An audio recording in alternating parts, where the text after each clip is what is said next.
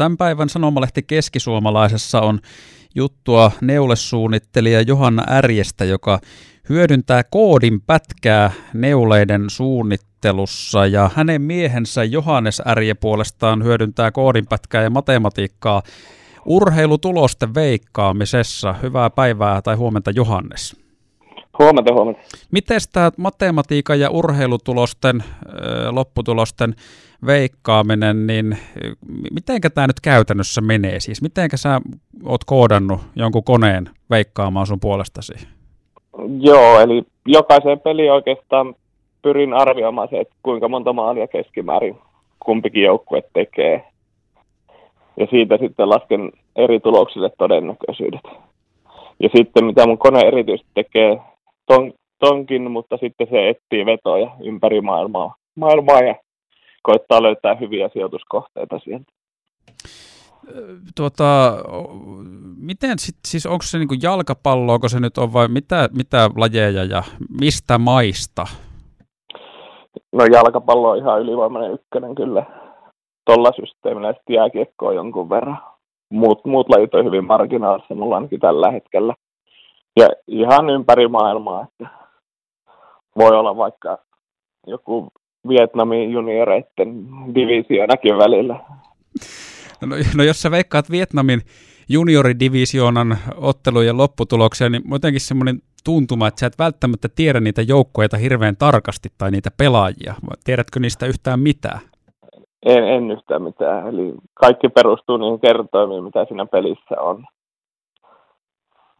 Ja hoitaako tavallaan sitten noi, toi kone jotenkin automaattisesti, se, vai teekö se manuaalisestikin sitten itse ihan omiin pikkukätöisiin jotain? No kyllä mä niitä joudun osan vedoista lyömään ihan normaalilla tavalla, mutta melkein kaiken muun kyllä koneet hoitaa. Tämäkin on muuten, niin, jatka vaan. Niin, että kyllähän sitä konetta sitten koko ajan pitää kehittää, että se on se, mitä mä enimmäkseen teen sitten. Mutta tämäkin on siis jännä juttu, kun tavallaan jalkapallopelien lopputulosten veikkaaminen, vaikka nyt Suomessa on hyvin yleistä, ja veikataan jotain vaikka valioliigaa tai kotimaista veikkausliigaa, mutta siis, että pystyy jotain niin kuin aasialaisia junnusarjoja tai mutasarjojakin pelaamaan. No joo, se on aika paljon pelipäivästä kiinni, ja että miten niitä kohteita on.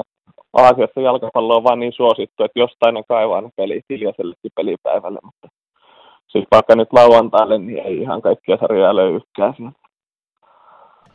Onko se sitten itse jotenkin vihkiytynyt jalkapallomies, jos se jalkapallo on tavallaan ylivoimainen ykkönen, että tiedätkö lajin salat viimeistä piirtoa myöte? Kyllä mä ehkä 90-luvulla katsoin jonkun peli, eli oikeastaan, ei nyt ihan, mutta oikeastaan päinvastoin. Eli se, mä tykkään seurata muita lajeja, mistä lyön vetoa ja sitten vedonlyönti pysyy ihan omanaan taas tuossa jalkapallossa.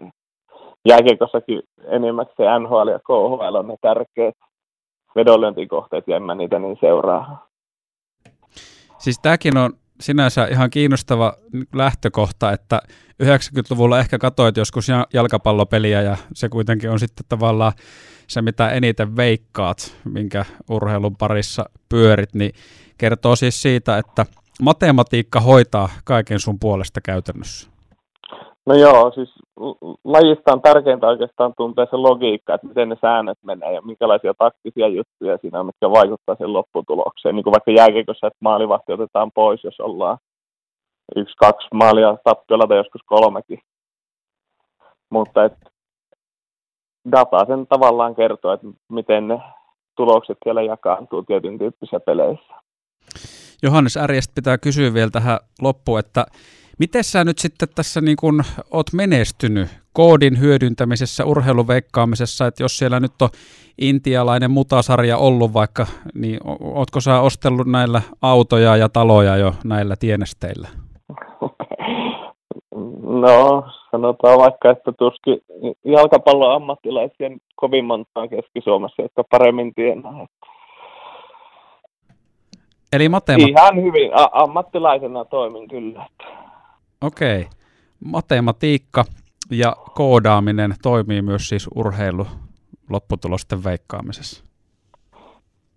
Siihen se oikeastaan menestys perustuu kaikilla, jotka siinä pärjäävät. voi, voi olla joitain, jotka tietää jonkun sarjan niin hyvin, että pystyy alasarjassa pärjäämään, mutta pää, pääsääntöisesti se on kyllä hyvin numeropainotteista se analyysi.